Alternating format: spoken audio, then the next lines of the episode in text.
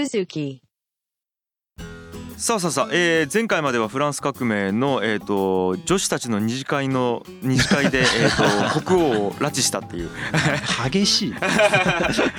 えーパリジェンヌたちの国王拉致っていうところの話まで行ったんですけども、さあさあこれからどうなっていくのか。はい、そうですね、はい。えーっとまあそのパリジェンヌの、えーっと暴動によってはい。2つの宣言を受け入れさらに教会の、えー土地が没収されて財な財政難に充てられるということが起こってですね、はいはいはい。で王様たちはそのトゥイルリー宮殿に連れてこられると。えええでですねまあ、ただこの事件が起こったことによってですね、まあ実はこの国民議会と呼ばれている当時の議会の議員はたの何人かが亡命します。怖くなって。それぐらいでは怖かったってことです。もうだってむちゃくちゃですもんねなんか、うん暴力がもうはい。そう民主を抑えきれられないなっていうところですね。であともう一つですねここ王室とまあみんなにとってもそうなんですけど、うん一つ大きい事件があって、はいはい。あの当時ミラボーという。人がおりまして、はいはいえーこのミラボーという人がですね、えーっと死んじゃうんですよ。でこの人は実はその王室と、えー民衆のまあ橋渡し役みたいなことを、うんと立場で言うと何えーっと議員ですね。議員ですね。はいはいはい。議員というかこのまあ議会議員ですね。はいはいはい。このミラボー、まあ、その革命初期を先導したうん人なんですけど、ブルジョアはいジーですかね？はいはいはいはいえー、とこの人は貴族出身で第三身分の、はいはいはい。えー、と議員ですねだからすごく変わったどっちの属性も持ってるみたいな。人なんですけど、えー、とこの人が死んじゃうんですよ、うんそれまでずっとこう民衆があんだけ暴動を起こしてますけど、うんまあ、僕の力でなんとか抑え込んであげますよみたいなことを王室には言っててうん。で民衆にはそのなんか逆に民衆の都合のいいこと言うみたいな人なんですけど、まあ、そういうこと言ってたとう。ん。でその人が死んだことによって、えー、と王室の人たち特にマリー・アントワネットとかがうん。めっちゃ怖くなるんですよ。あれもこれほんと殺されるんじゃないみたいな、うん。ミラボーランだったらみたいな、うん。もうや怖いってなっうん。てう、ん。で実家のですねオーストリア。うん。で当時実家の、えーオーストリアの皇帝が自分のお兄さんなんですね。レオポルト2世だったかな。うん。この人に「助けて」ってうん。あの手紙を送るんです。で手紙を送ったところですねあのオーストリアのお兄さんからすると、うん。まあ可愛い妹なんだけど、うん。ちょっとマジでフランス今触れたら危ねえわってなってるわけですよ。で別にそこに対してメリットないんでまだは彼らからすると、いはい。メリットないからあの何もしないでおこうってなるんだけど、うん。えー、と助けも求められた以上はメンツ的に何か言わないといけないんですよ。はいはいはい。で何か言う時にですねまあなんかこう結構な脅し文句を言うんですけどこの人が、はいはい。一応当時のその国家のなんていうかな外交の常識から言うと,、うんえー、とこういう条件だったら攻めちゃうよみたいなこと言ってて、言葉は強いんだけどそういう条件絶対揃わない条件で言ってるんで、うんうん。攻めてこないっていうのが分かる言い方をするんですね。うんうんどういうこと？だうんはいメンツ守るためだけに攻めるつもりないけど攻めるよっていうことを一見すると分かんないんだけどその外交の基本が分かってる人だったら分かる書き方で書いて送るんですよ。それは今までの外交官だったらみんな分かるわけ。うん。けどこの時のフランスの議員って若造たち若造うん若の造だし。はい。分かってない人たちだったんで全員マジで宣戦布告されたと思うんですよ。うーわ。うんうんうん。それでなんかあのすごいビビるみたいなのがありますね。ん。なんか今もなんか某議員がロシアに攻めるとか言ってるじゃないですか、うんはいまあ、あれ別にロシアがまあマジで日本を攻めてくるって思わないじゃないですそういかうことですね。でも当時のフランスの人たちはマジでこ来るんや軍って外国からみたいなはいはいはいはいはい。そうそうそうもうそう設定焦るんですよね。なるほどね。まあそうですね。でまあえっ、ととりあえずそのけど、まあ、助けてくんないってことになったんで、うんうん。えっ、と逃げるんですよ実は王様が。はい。パリから逃亡するんですはいはいはい。そもそもパリに連れてこられた時点で特にマリー・アントワネットとかはめちゃくちゃネガティブになってるんですよね、はいはいはい。もうなんかこんなとこ住みたくないみたいな。ベルサイユ帰りたいみたいな。あそっち？みたいになっててはいはい。それで、えー、とめちゃくちゃネガティブになってて、うんうん。でまあもう実家に逃げようぜみたいな話をずっとしてて、うん。で実際に実家に逃げようとするオーストリアに逃げようとするんですね。はいはいはでこの逃げようとしたのが途中で見つかって連行されるんですよ。これをバレンヌ逃亡事件って言うんですけど、それまでねこの事件が起こるまでははい。その民衆はずーっと王様に対して友好的だったんです、そうですよね。うん。王様ってやっぱりねこうずーっと歴史もあるんで、うん。うんちょっと一種宗教的な誤行が指してる状態なんですよ。うんうんだからなんか変なことしてもうん。貴族のせいにされるし、はい。い、いことしたら王様のおかげにしてくれるしみたいな天感じで皇みたいな感じだよね。あー天皇みたいな感じですすごく友好的に見てくれてた、はいはいはい。でこの時、えーっとこの2つの宣言さっきあったですよね、うんうんうん。ああいう宣言とかをもとにして、えーっと立憲君主制のための憲法を作ろうって言って憲法を作ってたわけ。うんうんうん。立憲君主制っていうのは王様がいますと。はい。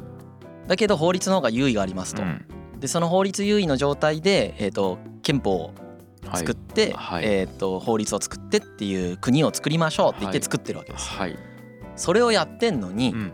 王様が逃げちゃったら、うん。作ってるこれうん。どうすればいいか分からなくなりますよね。ね王様いないと成り立ちませんから。それでうん。切れるんですよ今度。また あの怒らせちゃうんです。切れお前って切れるのと失望ですよね。大失望するんです。社長夜逃げしたぞってなるんですね。そう。もうこの社長をいただいて新しい制度に変えていこうってせっかくやってんのあ。に、うんその社長が無責任にも逃げてしまったらうん。じゃあ僕たちどうすればいいのってなってそれで愛想をつかされるんですこの人たちちょっとかわいそうやな。しかもこの逃げてる途中もねはい。なんかあのめちゃくちゃ豪華な馬車使ってクソ遅くてそれで捕まるみたいな。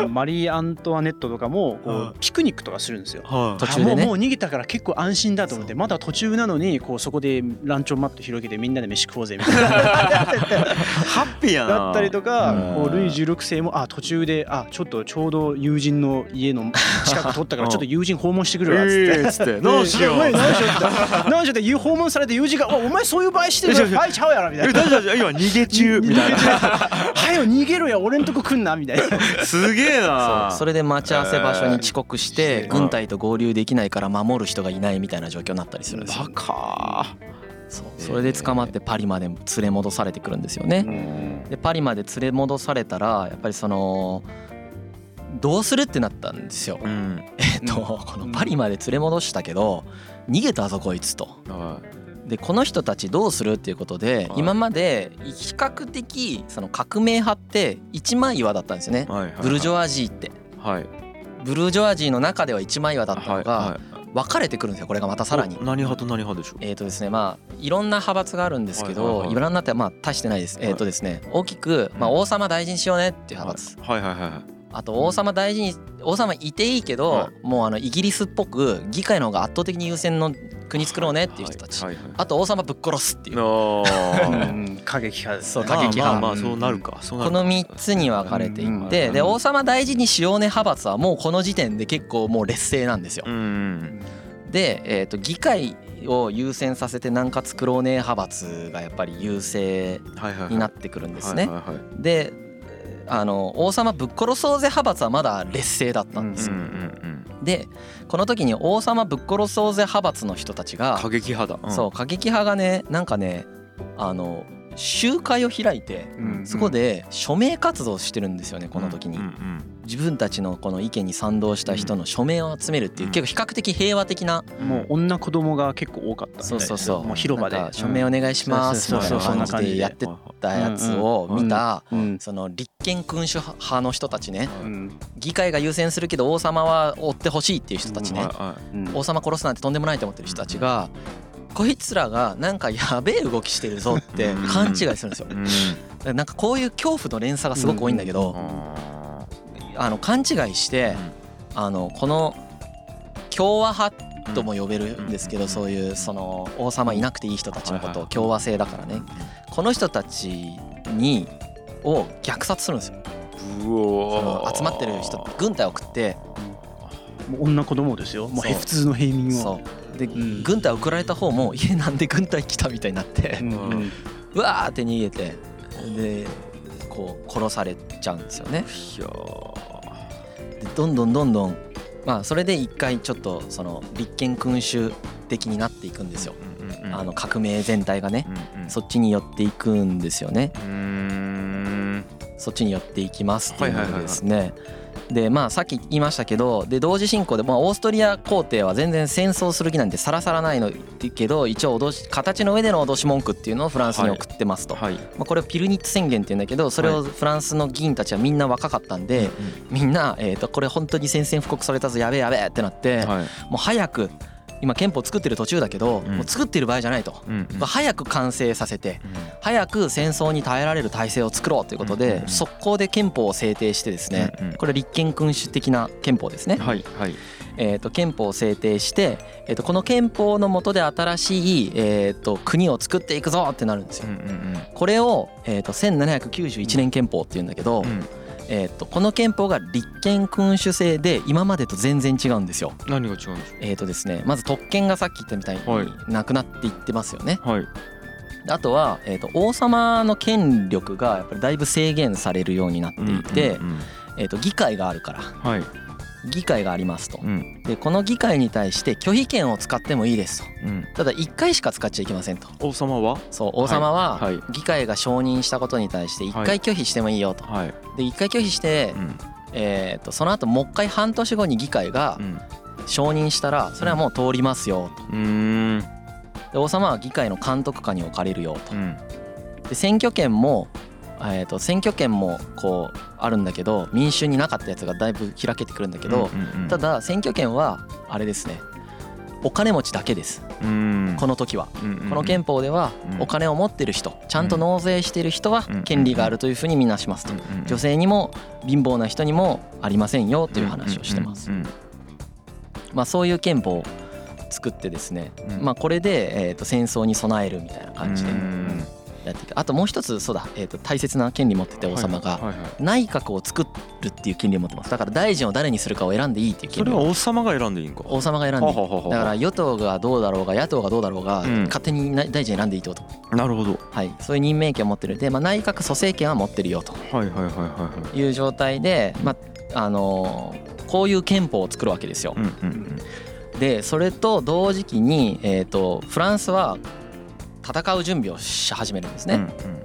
でフランスの中でもそのあの、まあ、戦う準備してる時にオーストリアはもともと攻めてくる気がないからね。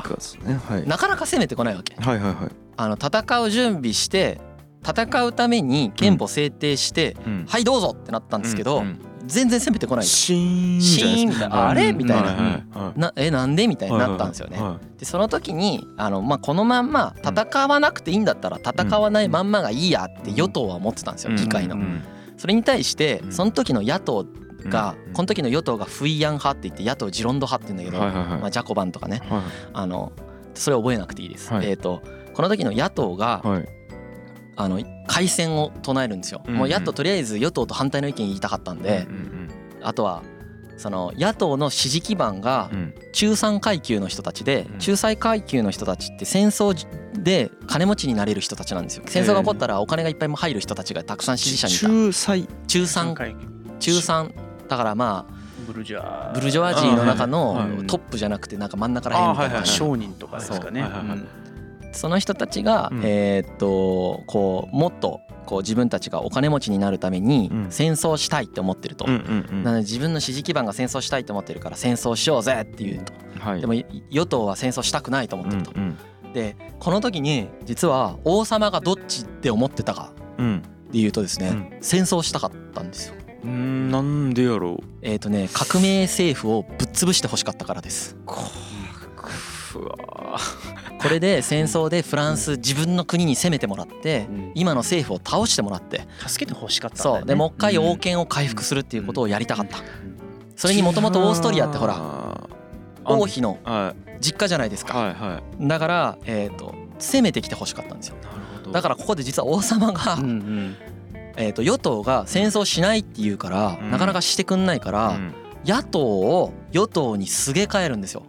あーさっきの今大事って言ったったそう。ルール。うん。そう。内閣蘇生権持ってるから大臣をはい。戦争賛成派の人に入れ替えていくんですよ。えー。これによってはい。フランスは戦争の開戦にゴンって動くんです。ちょっとこれ思わぬところから第5の勢力というかそう。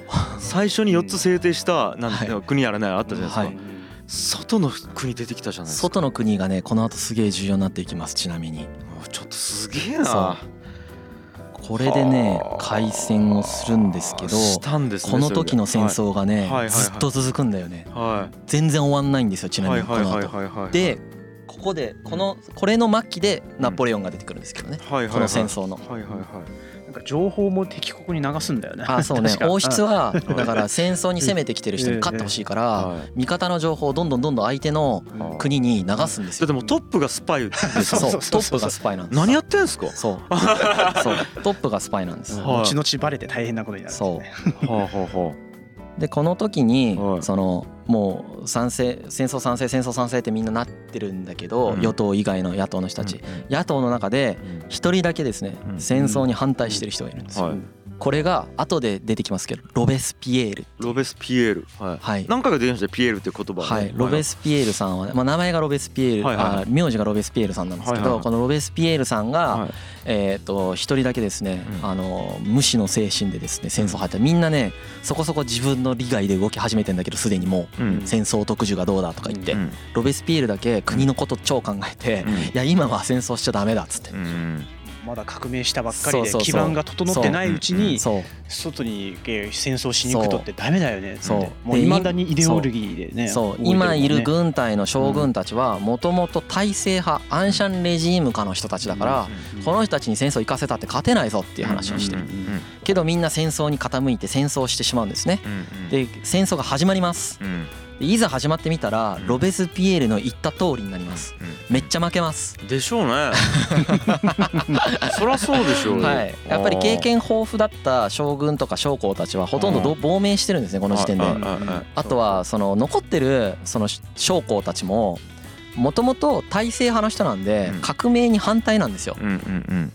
なんで勝ちたくないんですよそもそもこの戦争に。うんでしかもさっきまあヤンヤンが言ったみたいにうん。情報を垂れ流してるわけですよ。うん。王室がうん。向こうに。うん。ででおいろんな頑張ってね当時のやあの政府が頑張ってこういろんな対策を打とうとするんですけど、はいはいはい。王様はね負けてほしいから、はい。さっきあの拒否権あるって言ったじゃないですか、はい。拒否権連発するんですよ。一はいダメ回だけ使えるはいダメっつって、したら6ヶ月後まいではい審議できなくなるはい。さっきのルールだと。はで6ヶ月後にもう一回審議するってなるけど戦争中だから6ヶ月も待ってたらもうそれで死んじゃうわけいですよ、はいはいはい。みたいなことが起こったんですよ。で負けた負けた負けた。はい。でこのまま攻めてこられて自分たちは蹂躙されるかもしれないはい。って民衆がなった時にはい。ここでさっきあの逃亡もしたしはい。拒否権も発動してる王様にはい。ついに怒りが。やっと もうちょい早く気づき？ついに王様にと怒りが向くんですよ。そうもうもうまあな。あはいはいはい、うん。やっと。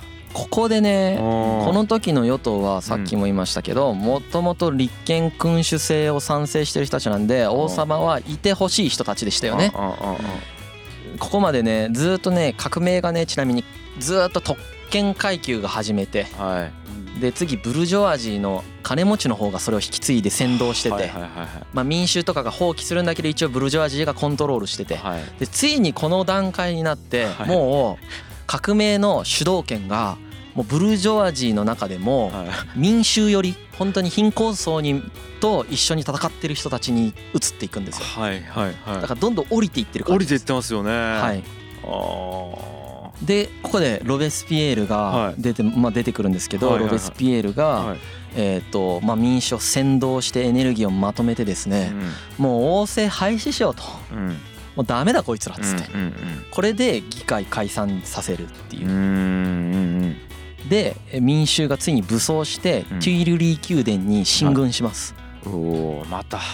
で国王は一応は隠れるんだけど、見つかります。うん。2日間ぐらいねなんかめっちゃちっちゃい部屋にねはい。隠れる。そうはいはい10人ぐらいでしすし詰めにされて 隠れるんですそけど。う身動きも取れないこんな感じで隠れてたんですけど、はい。まあ、ついに見つかっちゃうんですね。そこで引きずり出されてもう民衆の信頼をあの逃亡したことによって完全に失いましたから、うんうん。えー、とその後タンプル島っていんう島に幽閉されてですね、うん。まあ王様として扱われなくなります。でもう王様の権利をここで剥奪されてしまうんでここで数百年間続いたうん。このブルボン朝っていうはい。王朝が王朝がついに。なくなりました ついになくなりましたね。逆に言うとこんだけミスしない限りなくならなかったんだよね。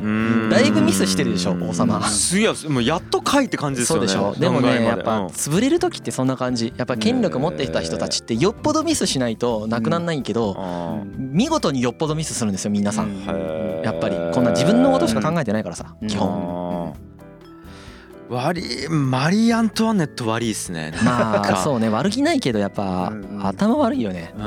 民民衆のことも考えてないです。うん。考えるっていう概念がない。まあしょうがないっちゃしょうがないしょうがないっちゃしょうがない。彼うん。彼女の生まれうん。オーストリアのめちゃくちゃめちゃくちゃいい生まれハプスブルクの。ううん。んだからそこに生まれて民衆の気持ち分かるっていう方がおかしいので。んまあ時代の犠牲になった人ですよね民衆の気持ちが分からないなら民衆の気持ちが分かればいいじゃないって言ってたですね。